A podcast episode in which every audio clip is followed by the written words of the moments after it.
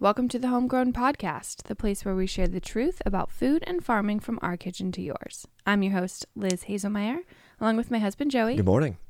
And together we hope to inspire, educate, and equip you in your pursuit of true nourishment.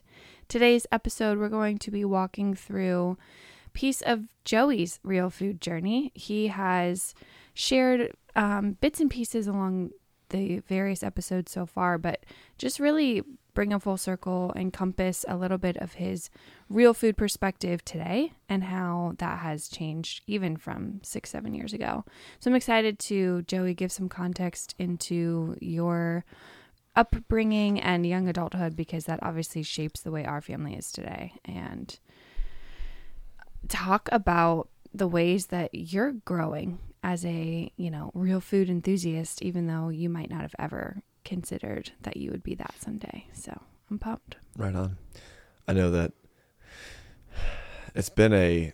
I feel like I've tra- the, the the transformation for me feels like it happened really quickly, but in reality, there is a much larger story there, and there's so much kind of background information to like what my current lens of food, like how that's shaped mm-hmm. today has, has been has been has been a long story. So yeah, I'm pumped. I'm excited.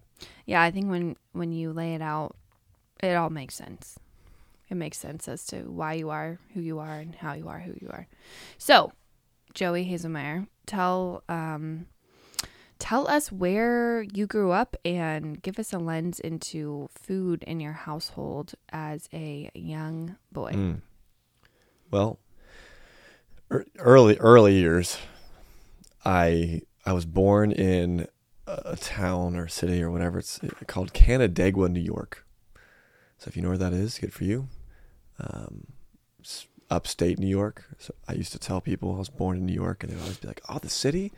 I'd be like, actually, like the opposite of that. You know, yeah. Had, you know, broken down tractors and cars that we didn't know what we were doing with in the lawn, right? Like country New York.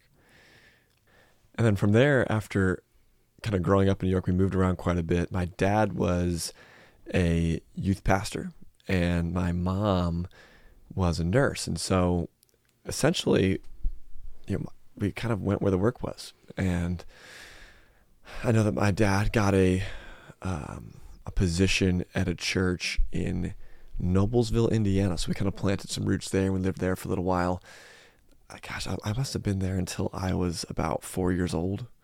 I can remember that house. I can remember being there for a little while, uh, learning how to ride a bike, those sorts of things. Don't really, I don't really remember eating food back then, though. If I think back that far, um, but uh, that that job kind of quickly transitioned into us moving into my grandparents' basement. I think we moved. I think if if you ask one of my brothers or someone that has a better memory than I do, the tally would be six or seven moves we did before we landed in Cincinnati, Ohio. And that was in my grandparents' basement. So we stayed with them. Actually, I think we moved in with my grandparents twice. Mm-hmm. One time at their, their old house on Good News Lane, and then and then that was in Cincy, and then finally on Springdale, we, in that in the house that you've seen. Mm-hmm. Uh, we moved in there. So, land in Cincinnati.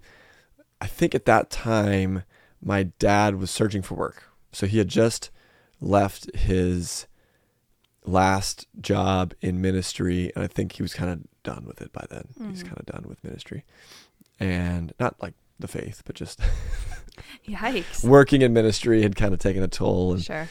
and um, he was he was done with that. And my mom was a nurse, and so she picked up a job I think pretty quickly when we moved in to my grandparents' house. I just remember living in an unfinished basement. And um, back then, food, you know, we ate with my grandparents. And so I think, if, if I think back, I think my my grandmother would cook some some dinners. My and, and then my mom would do some cooking. And my dad actually did some cooking as well. But then my grandpa would make breakfast. Mm. And it wasn't every day. But a lot of mornings, Grandpa would make breakfast. He would go down to a meat market that I think he used to work at, like, I don't know, 60 years ago, called Stehlin's, and he would pick up sausage and bacon and you know all kinds of different fun things to to make for breakfast. And he would make a ton of pancakes, way too many pancakes. And he always had just all these different syrups. I'm sure none of them were super legit, but they were always you know like like peach syrup and blueberry syrup and you know, re- you know regular syrup. Used to love the breakfast he would make. That was so fun. Really, really enjoyed really enjoyed those times. He would always wake us up super early too. I just remember as a kid being really annoyed by waking up early, but then it was kind of like okay because you knew breakfast was ready to rock and roll. So that, that was that was good times. The the I remember when I was at one of my first food experiences. Actually, it's just coming to me as I'm remembering these times. When I was growing up, I was watching. It must have been like a PBS Kids. Well, I guess it wasn't PBS Kids back then, but like PBS show or something. Mm-hmm. Where on the show they taught you how to make uh, soft pretzels. And I just remember it was either my mom or my grandma. One of them, I was like, I want to make these pretzels. And we made the dough. I, you know, tried my hand at, I'm sure we, we, we just used yeast and um, like dried yeast and, and flour, you know, whatever, all the, all the others. And then I just tried my hand at like twisting them into different kind of knots and such. I remember it was much easier just to do the, the like pretzel sticks, right? Mhm. Because it's just straight Mm-hmm. and made a bunch of pretzels. And I just remember them being really good. I remember being very surprised that I was able to make make those soft pretzels from from uh, from scratch back then. And that was I think that was probably one of the first times I got I got kind of really into cooking. And I was always kind of interested. I was I was always kind of in the kitchen with my my mom and and uh, with my grandma, with my dad. I never really did a ton with with the breakfast. I, I I remember I would sit there and watch Grandpa cook, and I was always fascinated by the way, like the process of it all, kind of interested me. He used to use a cast iron skillet, um, and that's how he would cook his pancakes. That's what we do today. Yeah, and he would use a cast iron skillet. He would he would um, they didn't have much ca- uh, cabinet space, so he'd always store them in the oven. Mm. Which is what my parents do today, which It's a pet peeve of mine, it- honestly. it's kind of annoying to, to open the oven after you've preheated. it. There's just a ripping hot pan in there now. Anyways, I get it. If you don't have storage, the oven's great. But he would cook them in the cast iron pan, and after he was done, he would always like wipe it out with a paper towel and then just like put it away. yeah. And that used to always fascinate me too. And he was he would always like talk to me about taking care of cast iron and how it lasts forever and the best pans in the world. And he was always so excited about it. And back then, right, I would always see like shiny pans or, you know, nice, expensive nonstick pans and think to myself, like, ooh, these are the nice pans, right? Mm-hmm. The ones that were marketed better. I always recall them being the pans that I was more excited about or excited to use if I cooked. And so, yeah, grew up grew up that way. Um, and I could just keep talking, or I can I can I can hand it over to you. What's what's Well, your grandpa, um, he wasn't a farmer, right? He worked P and G, um, in some capacity, and he, but he he would wake up early. He did end up growing quite a bit of food. so my grandpa's dad was a farmer, Okay. and so when my when when Grandpa Niehaus, my Grandpa Niehaus was growing up, he would lived, I believe, on a farm. He was working his butt off, and then working the farm growing up. He eventually did get a job, um, a blue collar job Mm-hmm. at Procter and Gamble, mm-hmm. and worked there for, geez, like thirty years or Mhm. something, and um, retired at P and G, and then from P and G, once he was retired, he then bought a piece of property, which is the property that you know today, and that's in that in this time period is when we started uh, the corn stand. Mm-hmm. Yeah, so I just I wanted to connect that dot for myself personally because I never really understood. Like he always gave off the strong farmer vibes. Oh, He's yeah. got the suspenders. He wakes up early. He's he knows how to grow things, Yeah, and so you had a taste of that. So when you, I think you're like what seven or eight years old at this point when you're living there, maybe older. No, I was younger. So I was probably, let's see here. Man, I was probably the ages of, yeah, between, I was probably five, six, seven, Okay. that, that age range when we kind of were starting the corn stand and, and kind of getting these things going. So the corn stand, I remember when we first started dating, Actually, no, no, no. Before that, we were just friends in high school, and uh, you were like, "Hey, I have this like produce market that my family helps run, and some of my friends help us too." And you literally had shifts that you were on. I would like come visit you. It was the Mhm. weirdest thing. It Oh, was it just like this wooden structure. It had a roof. It had um, kind of like aisles to it, a few Mhm. rows of um, almost like tables or whatever.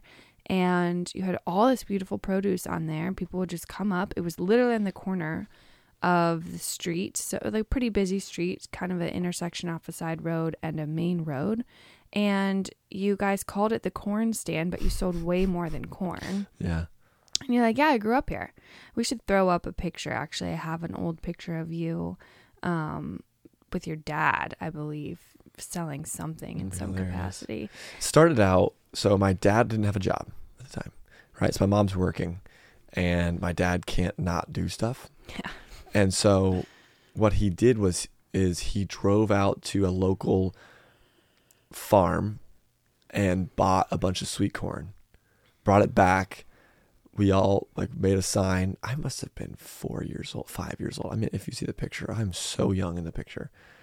And he had me and my older brother luke stand outside with him in the driveway of my grandparents' house. The white picket fence, the whole I mean the whole situation, right? Gravel driveway, wheelbarrow with a board on top of the wheelbarrow and we'd stack corn on it. And we had a, a white sign we painted with black paint that said sweet corn something dollars a dozen. I can't I mean it must have been like four dollars a dozen back then, three dollars a dozen, something like that. And people would just pull into the driveway, buy the corn, and I was there to I don't know, help them. I think I was like helping them put in the bag back then. And we'd sell the corn Probably to just a cute face to attract like little grannies on their way. and we started selling a lot of corn. and all of a sudden, as we're selling a lot of corn, some, I think, like produce stand competitor in the area saw that we were selling a bunch of corn on the side of the road. And um, they like called something, and someone showed up and said, We don't have a proper license. And they shut us down. Mm, sad. And my dad got kind of frustrated and and there's a piece of property that was nearby that my grandpa also owned up the hill off Brem that other spot that was zoned for commercial I believe. And we were or whatever we needed it we, we had like we could we were allowed to sell it there rather than from my grandpa's driveway. There's there was a reason. I Hmm. can't remember ex- exactly. I don't know if it was zone commercial or not. Maybe it was just because it wasn't on our personal property or maybe it was. I don't know. I was like six, five years old. I don't know. And so we moved the operation there. That's the that's what you're the, the what you're describing the wood structure. And my my grandpa Niehaus ended up kind of taking over a lot of that, even though my dad kind of was the initial and and and and kind of getting it going and did a lot of work at, uh, at the beginning. But then eventually my dad ended up getting a job and and had real things to do and. And uh, not real things, as this wasn't real, but just he had now another job that was More full time. taking his his time up and my grandpa was retired and so he took a lot more time of that and and uh, ultimately ran it and it became my grandpa's corn stand for, for sure many years. oh yeah oh yeah 10, 15 years. So you kind of were already familiar with, you know, the produce side of things. But when you guys were in New York initially, it was because your father grew up there and he has a really rich history of, you know, being close to his food via hunting Yeah. and fishing and farming farming. yeah And so walk me through. I know we did a whole episode on hunting, but that is a piece of your growing up and I think that's a unique part of your story. You're you were a lot closer to the food that you were eating, but you were still eating like really conventional food. So it was like a mixed bag. so um in summary because right there's like two world you're right there's two kind of two worlds clashing here they're both kind of getting me closer to food. On my on my mom's side my mom and my grandpa house her dad were very so, so the farming so the so the corn stand right they were very involved in growing the vegetables. So me and my mom and my brothers and my grandpa would go out and, and my dad initially and we would plant a couple acres of produce which for all of these out there that don't know for like four people with no machinery a couple acres of, of produce is a lot and it was a lot of work. Mhm. I, I was homeschooled, and this was in the summertime, but you know, this was like like a like a full time operation. Mhm. That's not true. It was it was hours and hours and hours every day of of getting up, going over to the fields and pruning tomatoes and staking up tomato plants and and watching the weather and a storm's blowing through. What are we gonna do about the garden? And putting up you know little like water walls around our tomatoes before a winter storm might roll in or frost that, that was unexpected late in the season. And that kind of stuff was things that we worried about. And I remember that for years, worrying about the weather. And I would have to ride my bike down to my grandparents' house because once we inevitably bought our own house, right? We bought one down the street. I'd ride my bike down to my grandparents' house and help tend to the garden, weeding, uh, rototilling,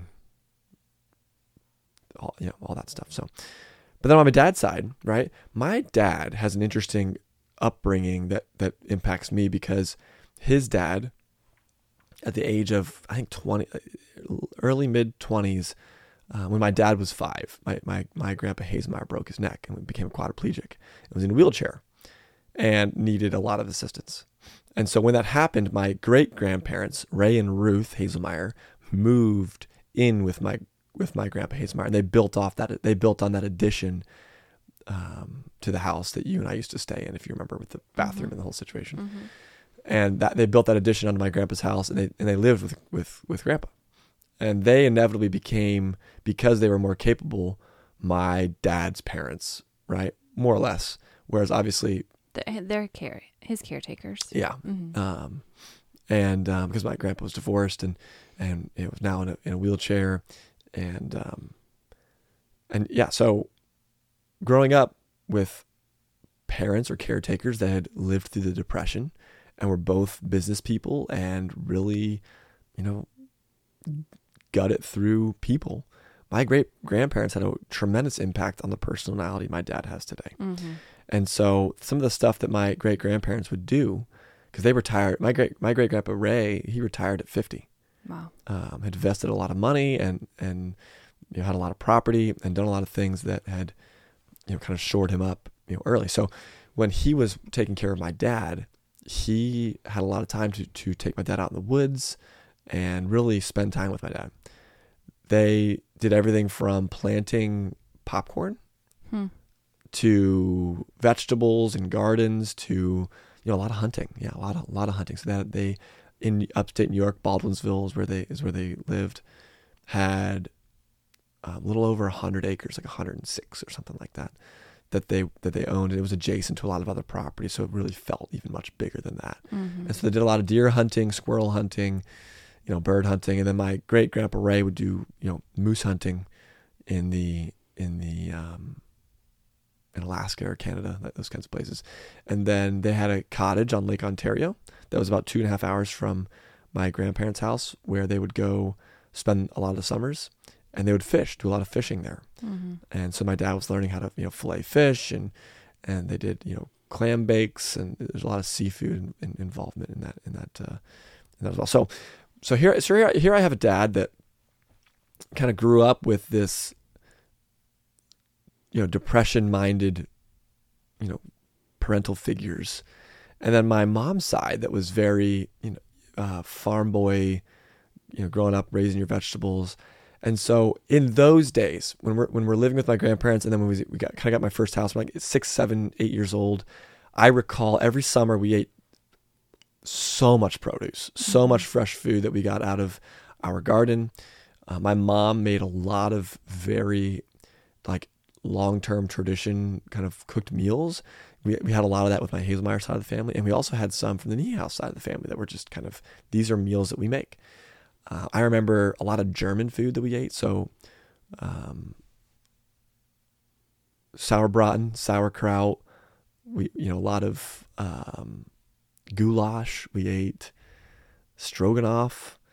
I mean, these are all meals that were kind of in the rotation, right? Mhm. And then from my mom's side, there was a lot of, you know, my mom would make homemade lasagna.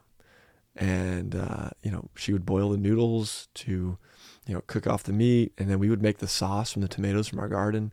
Again, back then, you know, we were gardening with, you know, whatever would make the plants grow. I mean, we, we weren't thinking about you know, what are we doing to the soil? And Yeah. it was, hey, you can fertilize the soil to make plants grow so we can have more food to put on the table.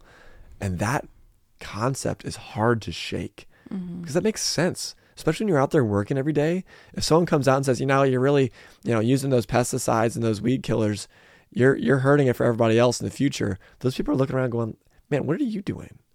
I'm out here every day getting, you know, sunburned, working my butt off, getting bit by bugs. I'm itchy from walking through the corn corn rows, picking corn. If you've ever picked corn, oh my gosh, you're it's you're sweating, you're dragging this big bag of corn, picking the ears off, and you're just itchy from walking through the leaves. You got to try to wear long sleeves and pants, and even like I used to wear wear like a buff around my neck if I could, just because you get so itchy. It's brutal, and so it's ideal to pick early in the morning when it's not as hot out. But picking corn's tough. But anyways, we just weren't doing any of that, right? We were tilling, we were miracle growing, and we were roundupping. I'm sure. Mhm. And um, actually, I don't recall using Roundup ever, but we definitely used, you know, sprays and things we uh, on the on the plants to kind of prevent them from getting bugs and things. There was a cucumber beetle that was just ransacking our plants one season, and we got kind of scarred from that. So, um, corn stand, you know, hunting and fishing early on. You know, when I was six, seven, I didn't I didn't go hunting. I was pretty young, so I didn't go out at that at this time.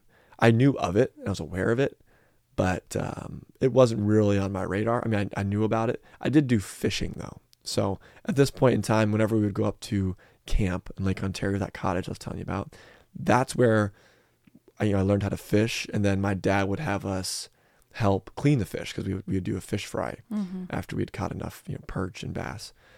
And um, I had the job of removing the rib bones from the fillets. I didn't I didn't get to start filleting the fish until I was much older, just because it was a much cha- more challenging task than than um, I didn't. My dad didn't want me to cut, cut myself. So Your dad actually took probably seven years ago, took me fishing and showed me how to scale a fish, how to fillet the fish. yeah, like a to- bluegill or something, we would Yeah. scale and we would pull the fins off and you got it out. But it was just me and your dad. Yeah. And he was teaching me that. And I think um, that's just in his personality. He loves teaching people how to do things. Mhm. And you kind of grew up with a mom who loves plants and gardening and, and really knows her way around that. And Mhm. a dad who knows his way around meat and, and uh, hunting and, and the skill of that. And so totally makes sense why you ended up pursuing culinary arts because you were in and around food all the time. Yeah. And my brothers were. I think there was something about, there's always been something that's interesting to me about some skill that I can learn and get good at. Mm-hmm. And filleting fish, I used to watch my dad fillet those fish with that electric knife. And I'd be like, man, I want to do that. Mm-hmm. And I knew that if I put the time in and I learned and I, and I was there and I was at the table, that I would, that I would, uh, that I would eventually graduate up to be able to use the electric knife and do the fish filleting. And I remember back in those days that my brothers, they were so against having to do that kind of work. They didn't want to put the time in. They were always the ones that had like dump the fish guts, right? Or, mm-hmm. or you know, Kyle, get over. You know, my dad was always yelling at them, "Get over here and help me with the blah blah blah." And I, and I'd always be at the table, and then the, and then what would end up happening is is that people would complain that well Joey gets the easier job, and it was because I was just doing the the the rib bones, which, you know, I would rather do the rib bones than, you know, dump the buckets or the whatever. But I think it was because I was I cared. I wanted to do those things. I was tracking. I was I was practicing, and I, I was getting better at it. So and I liked using a knife. I got to use a knife, right? Because a little pocket knife is what I got to use to to take out those rib bones. And uh, my dad has that pocket knife actually at his house today. Mm. That was you know that one, that big long folding one, Mm-hmm. and um, I remember I remember using that for for years. I used that one. So, anyways, yeah, that was at camp. That was fishing, you know, the corn stand, and then um, um, yeah, like growing up, early school for me, I was homeschooled. We moved around so much that it was it, and and when we were my grandparents' basement, I remember that's when we made the decision that I would go to homeschool. I did go to a public kindergarten in Noblesville, Indiana. I remember I got in trouble for uh, being wrongfully accused of giving somebody the middle finger. Oh, as Um, a kindergartner? Exactly, it's ridiculous if you think about it. Yikes. What what? You're probably just scratching your face or something. No, no. Here's the story. We used to play this game where we would open up a book, and one kid would think of a picture, and we, as the kids, like sitting around the picture, in the book had to use our finger to point at what picture we thought this person was thinking of, and whoever got it won, and then they got to think of a picture, and then everyone it was a game we Wow. played. So And like I pointed at something with my with my finger, but it happened to be my middle finger. And so, some way or another, the kid went over and told the teacher on me and said he pointed out with his middle finger. And I think she thought that I like flipped him off. and I'm sitting there thinking the justice inside me. I was like, I did not do anything wrong. And they tried to force me to apologize to this kid. That was all I had to do was just say sorry. And um, and I said, I didn't do anything. And I, I, I remember just standing there, like Ruthie today, you know, how when she won't yes, say sorry? Yes. That's how I was. That's I was all like, making sense now. so I did not say sorry because I was like, I did not do anything wrong. I was just playing the game. And then they, they said, Joey, you're not going to be able to participate in the volcano experiment day if you don't say sorry. We'll make oh you s- my goodness. we'll make you sit out and watch. Ew. And so I didn't say sorry, and they made me sit out and watch the volcano experiment day in kindergarten. And they made me sit there and watch the whole thing. My mom and dad were so like upset. They didn't understand what was going on. I was like really bothered. I was the only kid. I was just standing out there watching them.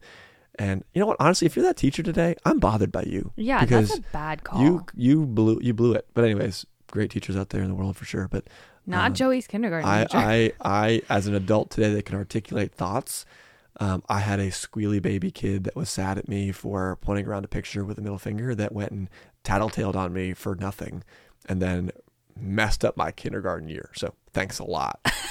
Not that he's bitter about it or anything. Anyways, um, homeschooled.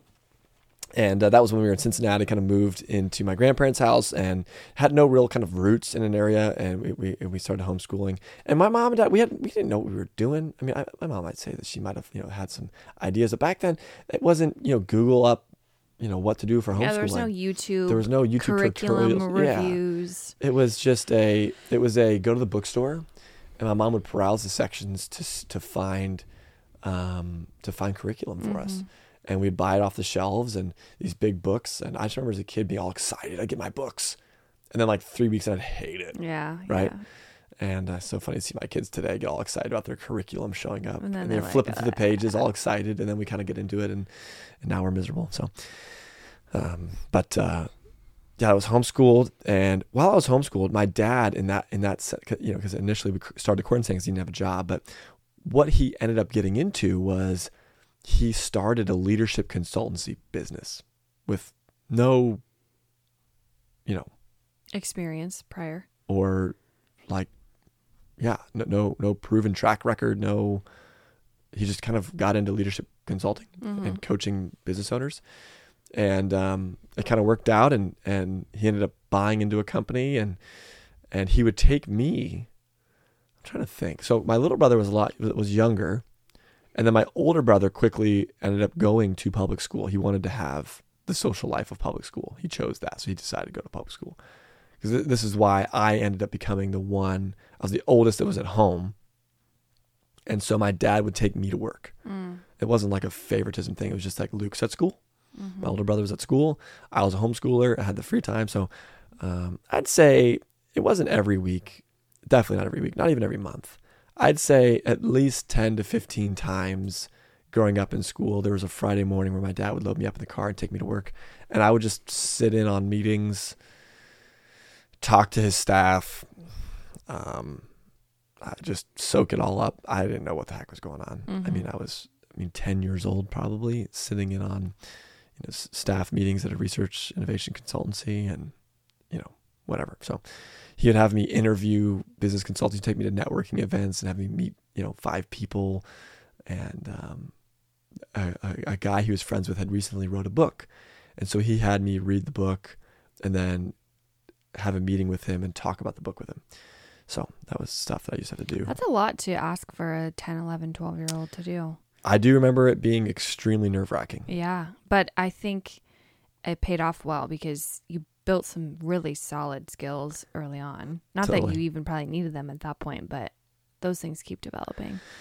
Fast forwarding here because I know that we're I'm I'm just talking a ton, so I apologize. But I um my mom got sick, so she ended up coming down with Lyme's disease, um, and we didn't know what it was at first. So for like the first like eight years of her dealing with this, nine years maybe. We had no idea what was going on. My mom was Mhm. just completely incapacitated and immobilized.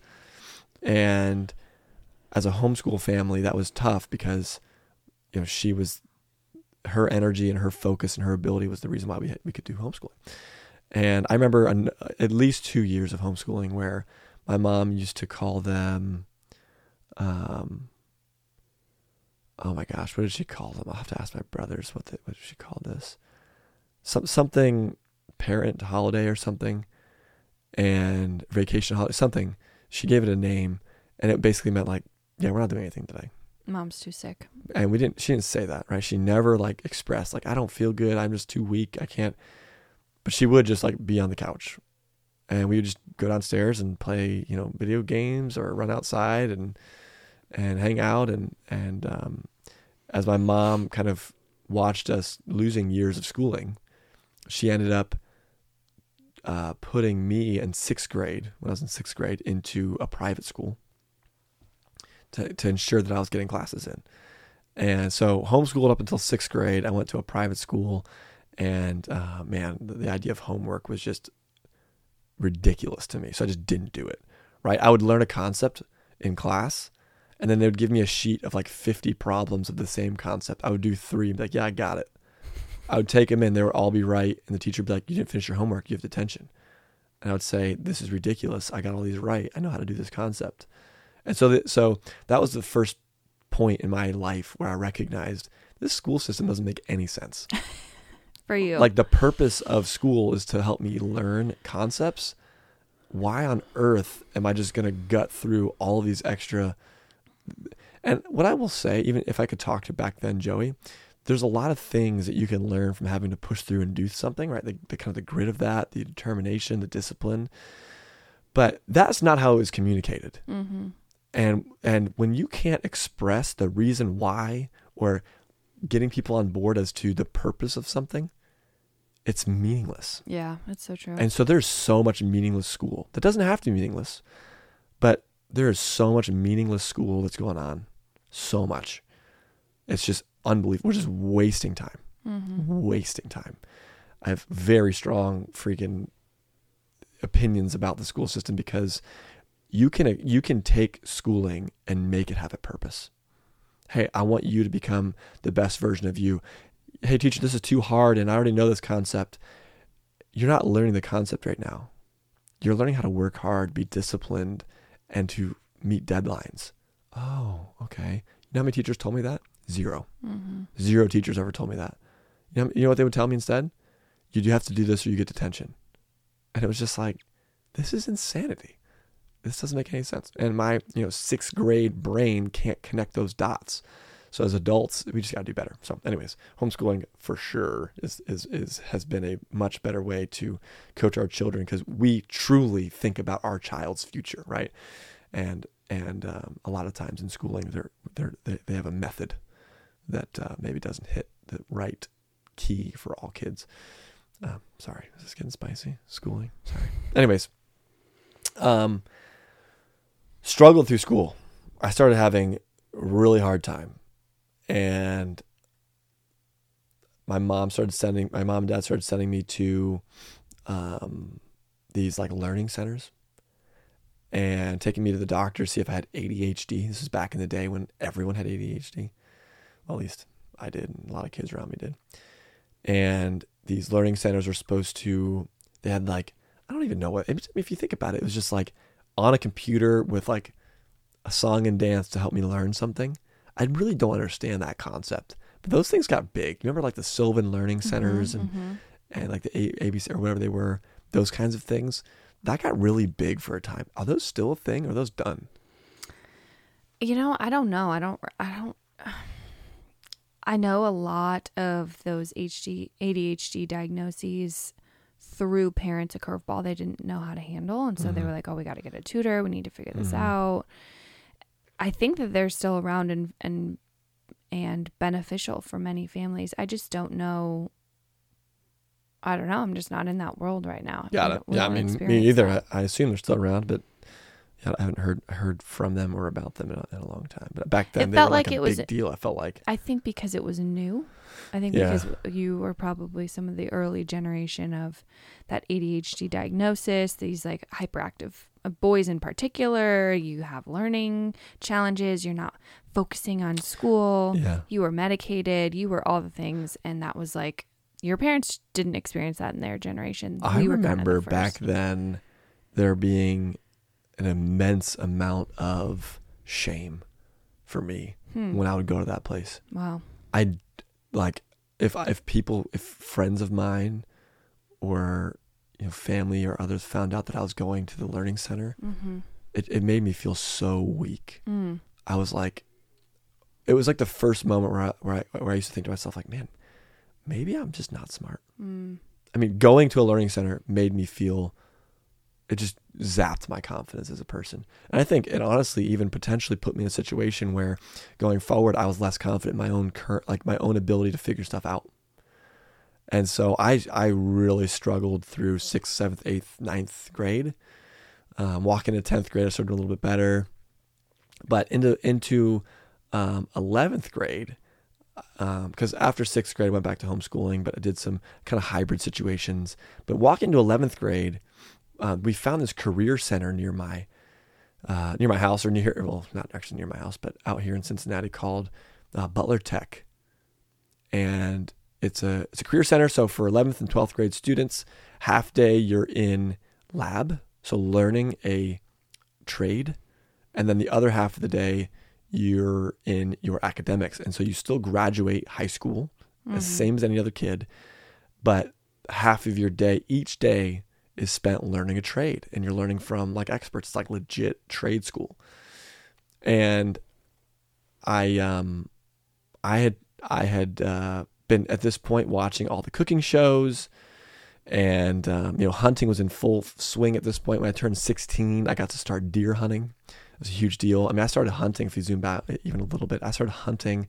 I got my first gun when I was 12. That's when I was given my first uh, shotgun. It was a 20 gauge. I still have it, and so I'm, I'm processing squirrels and I'm butchering deer and I'm watching all the cooking shows. Back then, it was you know Emeril Lagasse, uh, Bobby Flay started hitting the scene. Rachael Ray was in there, but she was, you know, I wasn't watching Rachael Ray. I know I was. It was great. Uh, let's see who else was I watching. Uh, Iron Chef America started to pop off, right? So watching Morimoto and Bobby Flay and Michael Symon and Mario Batali, those kinds of folks, and so I was, uh, you know, getting after that.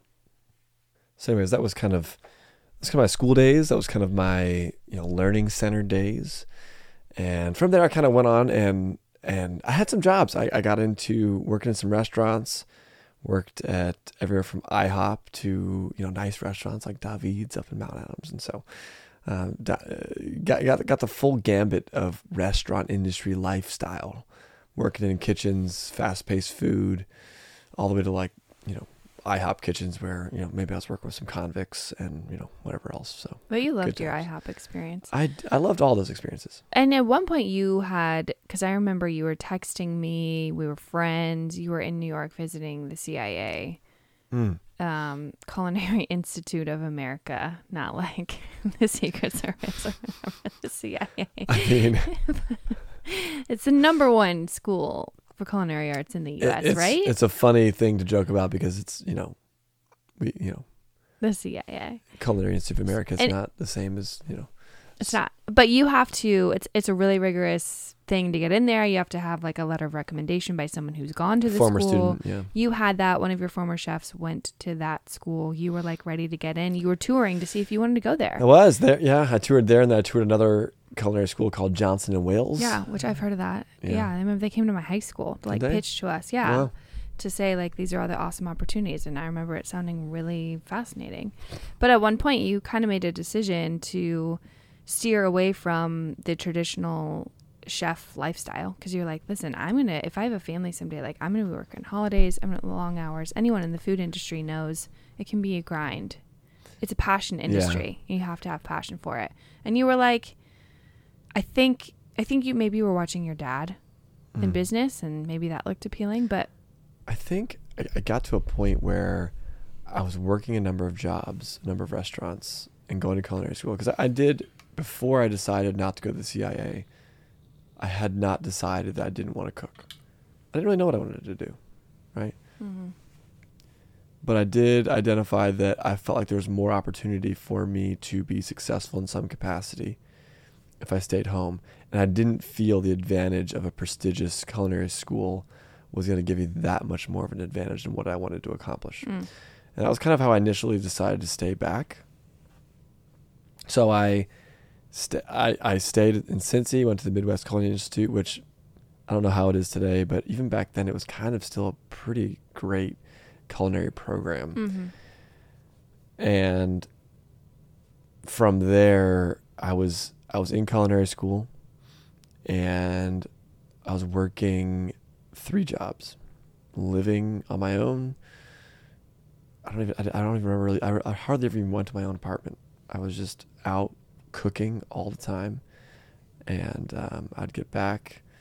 The culinary program I did at the Midwest Culinary Institute was a two-year program, and I just remember at that point being like, "This is not how I want to live the rest of my life.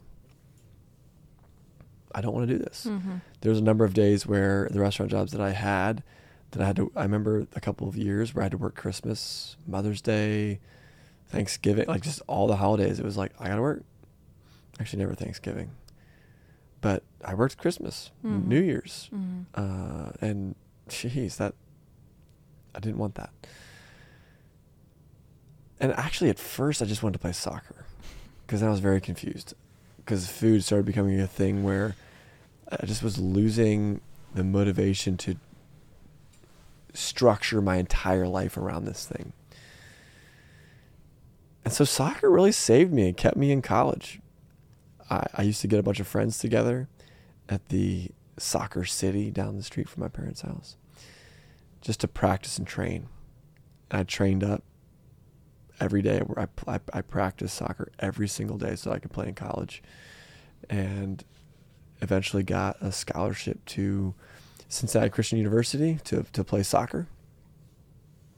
And when I was walking into that college as I wanted to be as an athlete that was that I just signed signed on, they told me we just started a business program too. It's great. I was like, cool. Guess I'll just get a business degree. So after kind of getting a degree in culinary arts, I then transferred to Cincinnati Christian University to play soccer and get a business management degree. So that's what I did. Got a business management degree and walked out of there. And I recall picking up my first job in business at that time where I work now, actually. And um, people ask me all the time, well, don't you miss like working in kitchens and cooking and that kind of life? So I'm like, actually, sometimes I do.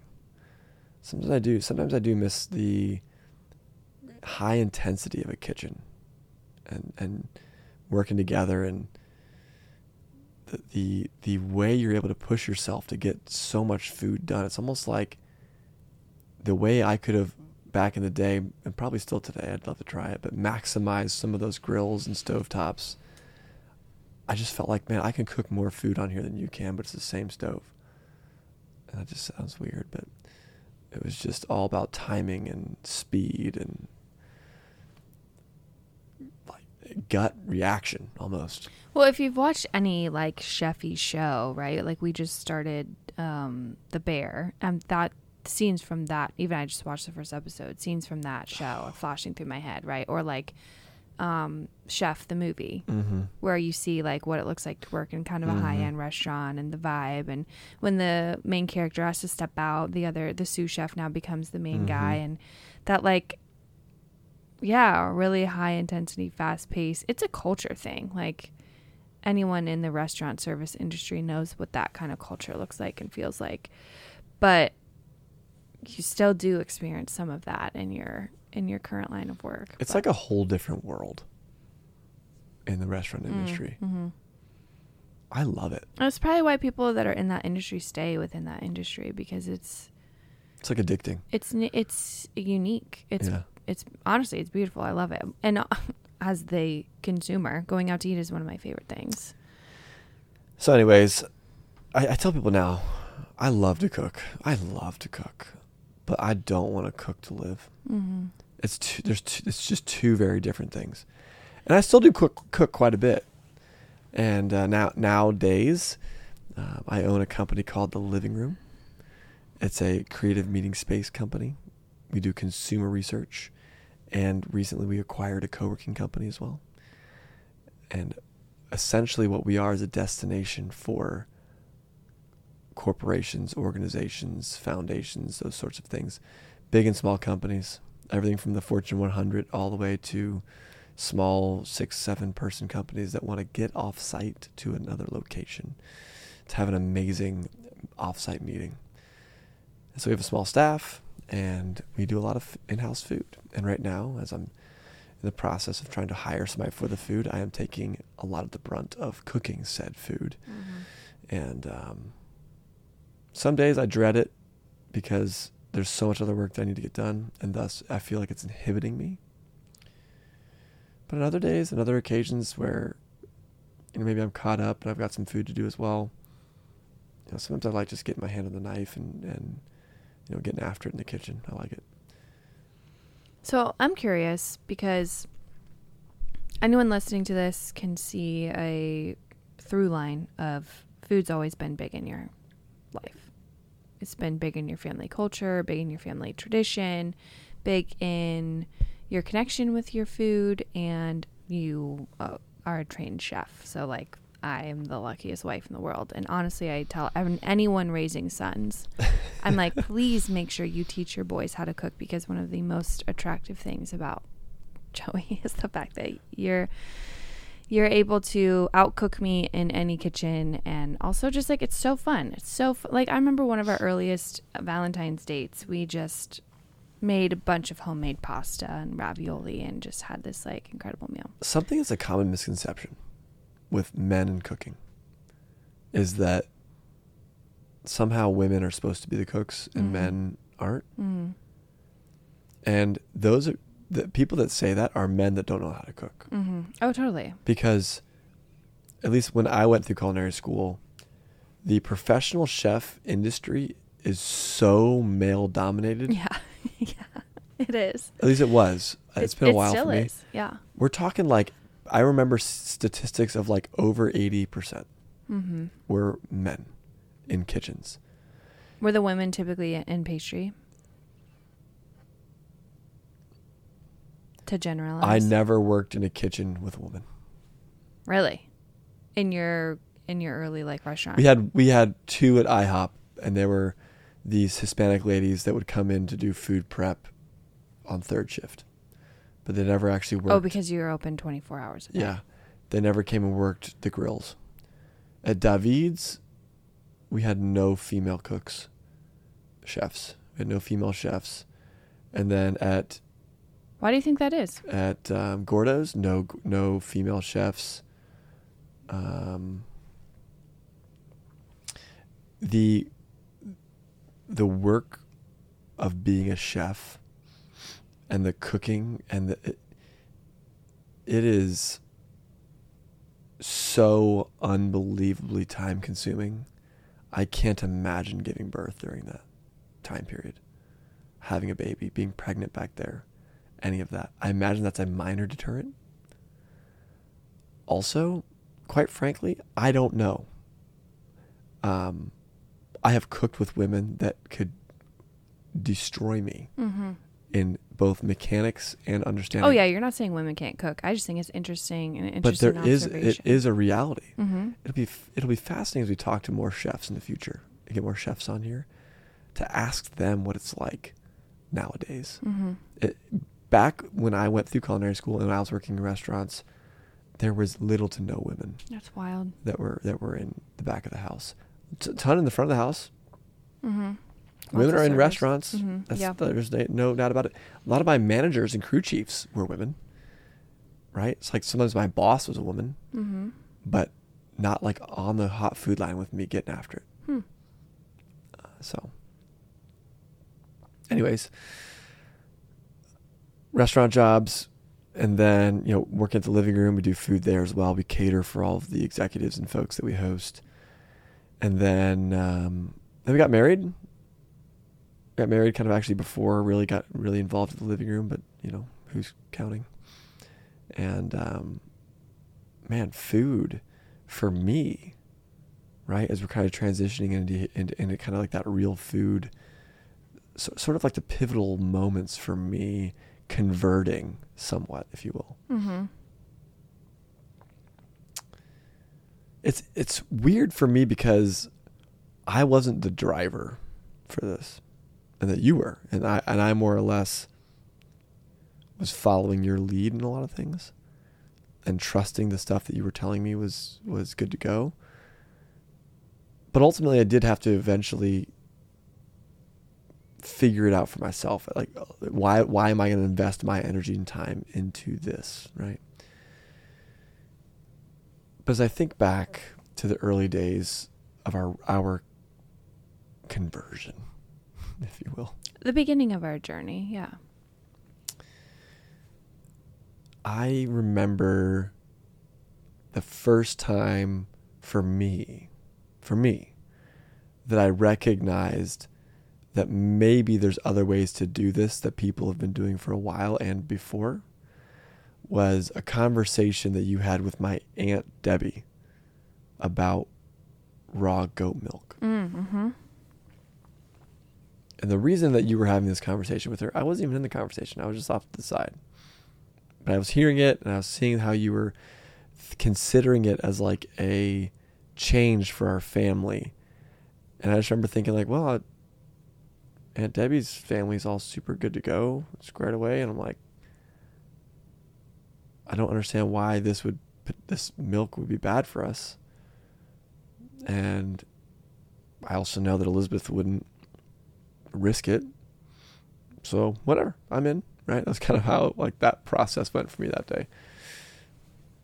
But Ruthie had been having a lot of trouble with the formula that we had put her on around her like what f- six month, four, five, fourth, fifth, sixth month, something like that. And didn't take us long to recognize that like there's just something off about this stuff. It is not good for her. And I knew that you were doing research to try to figure it out. But it was very shortly after you talked to Aunt Debbie. And you must have done a ton of other research that maybe I just didn't even see or recognize. Doesn't matter. Because what, what inevitably happened is that we began making our own our own formula and you started getting raw milk. And the like gelatin and the I don't know, fish stuff that you'd put in there or whatever it was. Cod liver oil. There you go. Mm-hmm. Sunflower oil.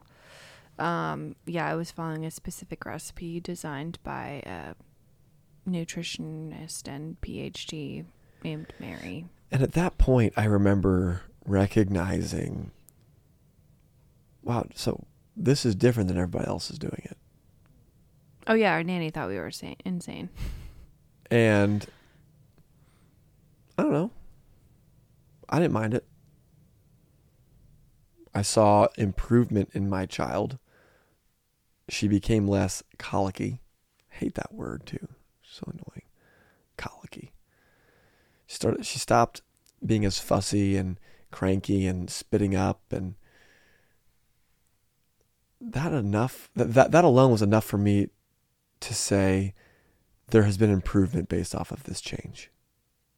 And so I was good to go from like a family perspective at that point. But to be honest, it took me a little while to start to own it for myself. Mm-hmm. And I think I think I've cracked some of the code. I was even thinking about it today of why I care as much as I do now. There's a lot of missional stuff that is it gets me so hyped. Things that Homegrown's doing, the way it's impacting people's lives, the health aspect and component of it. But I'll let you in on a little little bit of a secret. I'm just that's not a secret because you know this. I'm a I'm wildly competitive. Just like ridiculous. And I noticed that my body performs better in the sense of my brain can take in more information. I can communicate longer and be more focused. When I lift in the gym, I have more energy. When I go for runs, I I can recover faster. And a lot of that, if not most of that upside is a result of investing in my nutrition. And so really going all in on nourishing food also it bleeds into other parts of my life. Mm-hmm. It's not just it doesn't stop there. Now now I want to read and make sure that I'm nourishing my brain with business and leadership books and inspirational stories. I want to make sure that I'm nourishing my spiritual life with, you know, scripture and having, you know, challenging conversations that influence me to want to grow in who I am. I want to be physically capable, both in nourishment, but also lifting weights and going on runs. And so it really all bleeds together. And I, I feel like those habits begin to just multiply. Next thing you know, you've got this daily rhythm and routine of just taking care of yourself. Did you ever read Atomic Habits? Never, should I? Um, it like was really. I feel like there was always a couple books that like pop off, and then I read them, and I'm like, mm. Okay. um, it was good. It, but it talks about this concept of like habit stacking, Mm. and like if you can, which is very intuitive, if you can get one habit down, it's exactly what Lahana was talking about actually in our previous episode with her, where she says, while I'm eating my breakfast, I also like to do my red light therapy. So while she's getting in her Yeah. daily nourishment, she's also putting a red light in front of her. So Mm. she's getting that red light into her tissues. So it's like that's habit stacking. For you, you can see the repercussions if you go for a long run, you didn't eat a good lunch or dinner. Totally. But you're also doing habit stacking a little bit because you're working out, then you're eating a really good raw milk protein shake, and then maybe you're drinking like coconut water. You're just, these things are all cyclical. Totally. I'm curious, and maybe this is controversial, but I, why do you think so many, because you're a, a man, a husband, and a father, why are there so many men, husbands, and fathers who are just relying on the women to make the decisions for their families nourishment wise? Like, why is that pressure naturally falling on them? Why are they not taking a more active role? Because I talk to so many women who are in this game, they're ready, they want to make these changes, and the only feedback they get is, hey, that's a lot of money to spend on food. I don't think that that's the best decision for our family. There are financial implications, that is accurate. But it seems to me like, if I'm going to generalize, most of the time, the responsibility or the pressure, or even just the natural thought of it, like you didn't walk in and say like hey we need to make sure our family's healthy like what are we eating why is that not a first thought That's a, a great question. I don't. My gut reaction I'm gonna give you first. I don't know. do you think it's culture I think gut reaction tells me that men are naturally going to submit to their wives as to what the household should should be focusing on. mm-hmm. Now, if the conversation goes 95% of the time, husband lets wife do whatever they whatever she wants to until it starts to cost more money, and then, you know, husband says, "Gee, that's expensive stuff there. Maybe we should, you know, consider not doing that." I just I don't I don't understand. I don't understand. I don't know. Um, if that's if that's what's always happening, that's hard for me to resonate with. I guess that's what I'm trying to say. there's often also like i get the question how do you help your husband get on board with your decision making whether it be raw dairy or even if it's just like buying better meat and i'm often like i'm often like uh buy or watch a documentary together get them involved. If they listen or read books, get them a book to listen to or read. If they listen to podcasts, send them a podcast episode that resonates with you. If they're not getting any information and all they're seeing is extra dollar signs going out the door in their grocery budget, they're going to be confused Mm. because two steaks side by side look the same. They might not be. Steaks may be a bad example. Two chickens, two bags of flour side by side aren't going to taste a whole lot different potentially. But if one's more expensive, or if you're taking more time in the kitchen, or if if you as the wife, truthfully, are stressed out because you're taking on this more this extra responsibility, your husband needs to be on board. So I think a lot of time it's just maybe to answer your my own question it's just a disconnect and the couple is not coming together and seeing this as a problem they need to solve together. It's more of i've made a decision or i want to make a decision. Are you also going to make that decision with me? Now you're saying food's always been big. Now you're shifting to this real food thing. You kind of had to take it and be like okay i get i want my kids to be healthy. My wife's being healthy. That's cool too now I need to worry about what I'm putting into my body. And for you, it's a performance thing. It's a, Mhm. I want to be, I want to be capable. I want to be self reliant. I want to be able to take care of myself and my family. I don't want there to be major dependency on food processing and big corporations, government. I, I don't want any of that. I want to be able to, as much as I can, sustain our families, nourish our family, provide for our family without the assistance of, of others. And I say that because I just want to be ready that if there's ever a scenario where, I, like, as a man, I just feel like it's natural for me to want to be protective and something that could f- potentially feel like a threat, especially after the after the pandemic, where people were raiding grocery stores and there wasn't stuff available, and I just remember you and I being like, "Yeah, we're good to go." You know what we didn't do? We didn't rush out to our grocery store.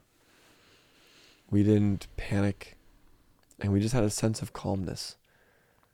And um, I don't know. I like that. I like that we know that we're not com- so reliant on provide other people to provide for us. There's less fear. yeah, I think if I were to encourage someone who might be sitting in that headspace right now, like I understand, you know, if we had endless money, sure, yeah, we'd buy higher quality food, but we don't have that right now. It's not, it's like when I'm talking to my kids about food, I don't just leave it at that first initial level. I take it up a notch and I'm like, food impacts every other piece of your family. Um, There's some changes people need to make with their family that are not just go buy all all organic and and you know locally grown source. Honestly, there's building blocks. hmm You know, if if you're doing Kraft mac and cheese, TV dinners, I don't know if those are even still a thing. Microwavable meals, and you know, air fried chicken tenders from a frozen bag every night. The the starting place is learn how to cook real food. Buy vegetables. Yeah. Go out, go out, go to the produce section of your store. Yeah, great if you can buy organic. If not, I mean, start with just cooking real food Mm-hmm. because there there there are ways to get in the game and then to keep excelling and growing within the game. I think the last thing I would encourage any couple to do is go from TV dinners to wanting to go buy all organic meats and vegetables and if you can, great, but man, we got to start with we got to start with the basics. So where would where would you tell them to start? It depends on where they're start where, where they're coming from, right? So if they're making a veggie starch protein meal currently, I would say let's start by looking at where we get our meat from. What if Uh, they're just heating up uh, things that are like you just said? So there's heating up stuff that's packaged, maybe it's in cardboard on a yeah. Yeah, I'd say from there, I would start by learning how to cook and prepare protein. And how are they how are they going to learn that? Where are they going to go? YouTube. YouTube. Go to YouTube. If you're listening to this, that means you have a smartphone, probably, um, or something with access to YouTube. Go to YouTube. How to cook a skin on chicken breast Mm-hmm. in a saute pan Mm-hmm. or in the oven. mm-hmm. Buy buy a thermometer if you have to, or just cut it open and look at it, and then put it back in if it's not done. Learn how to prepare protein. Experiment with different versions. Don't just cook chicken. Don't just cook steak.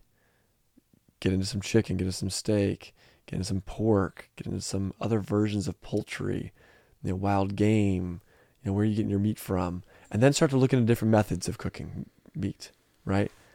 Master one method with different proteins and go on to the next method. It's easier that way than to say, I mastered one protein and then I moved on to another protein. It's easier to stick with one method and go from protein to protein. Yeah, because you can you can braise chicken, you can braise beef, you can braise pork. All that looks a little different, but in general, if you know how to braise meat, you know how to braise meat. Correct. Master the method and then and move around on the protein. And so I- I'd be like, man, let's let's start and let's start stovetop. Or maybe honestly, maybe start in the oven. Mm-hmm. Maybe it feels less intimidating. maybe starting in the oven with a set temperature and a timer. Yep.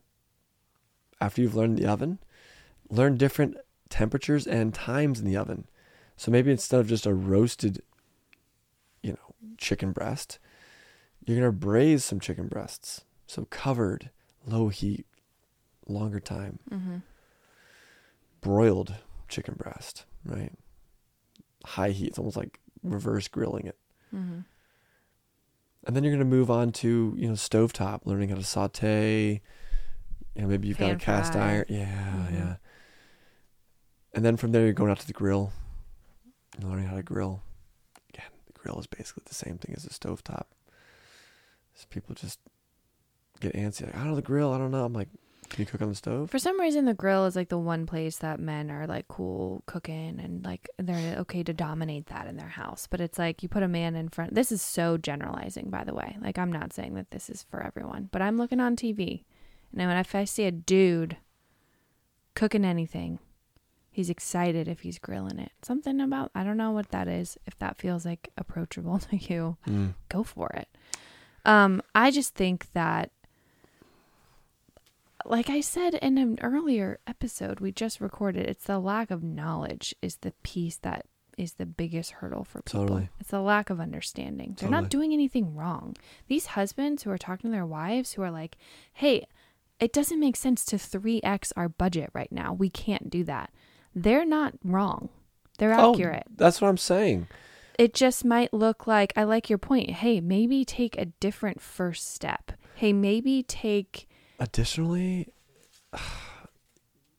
if you're going from prepared foods and meals to home cooked food, you're probably going to save money. yeah. Make sure you're buying the right. Make sure you're spending money on the right things, right? And people always get up in arms about um, grass-fed beef, right? They want the organic grass-fed, grass-finished beef. That's like top tier. We did a whole podcast episode on how actually, if you're gonna buy any lower quality meat, it should be from a ruminant animal because they're at least fed on grass the majority of their life. Yeah. They're not like an omnivore that can be fed GMOs, corn, and soy like a chicken or a pig. And then you're processing them after they've had virtually no nutrient quality. You should literally care more about sourcing chicken and pork than you should. And even beef. at even even with that understanding, if if the best thing you can buy is a whole chicken that's conventionally grown and maybe was raised in a CAFO, but you take that chicken home and you cook it for your family, applause to you because I that's know. way better. That's what I'm saying. way better than Being than- capable of doing that is the very first step Yeah. for sure. Yeah. So that's what I'm saying. So depending on where you're coming from, right? So I would I would just master some methodologies, uh, methods, methodologies, Ma- master some methods, learn the proteins, and then from there, you know, that's when I would that's when I would start to venture off into some different veg, starts because that's just such another realm. There's it goes so far, but I mean, basically, if you could learn how to roast, broil, braise in the oven, and then you can learn how to, you know, saute and cook in a fry pan, and there, there- there's you know there's ways there way there's some ways like render fat at low heat and finish at high heat, hit it in the saute pan at high heat to get a color on it, and flip it over and turn it to low heat and finish it in the oven. You know, there's there's some ways to, to to really kind of go about different you know use methods with the stove. But then you know learning the grill, if you, if you know how to do all of that with the protein, man, you're good to go. Mm-hmm. Yeah, protein's probably the hardest hardest for people. you are good to go. And I feel like the other, the only other reason why I say that is all meals center around a protein. You could be a vegan and your meal centers around a protein. Mm-hmm. You're trying to convince yourself that you're eating chicken and it's cauliflower Mm-hmm. and it's you're you're it's like dude Where's your protein? anyways. I uh I'd start with I'd start with the protein. So cool. Some of the things that uh, that I'm learning today. Kind of wrap this thing up here. I always like to ask the guests to kind of come on here and give us their real food journey. What are you learning today? And some of the stuff that I'm learning today is is is interesting because there's actually some unlearning. So as much as it's a benefit that I have all the culinary training that I have, Mm-hmm. there's also some habits that I have to break. In culinary school, we cooked with oils straight up all the time canola oil, olive oil, whatever. Right, we're ready to go. We know how to do clarified butter. We understood, you know, animal fats, rendering out duck fat, chicken fat, whatever. We get that, and we we did all that. But man, when you're in the kitchen, you're getting after it and you're cooking canola oil every single day, all the time. It was high heat, it was cheap, it was quick, and food tasted great cooked out of it. It's perfect.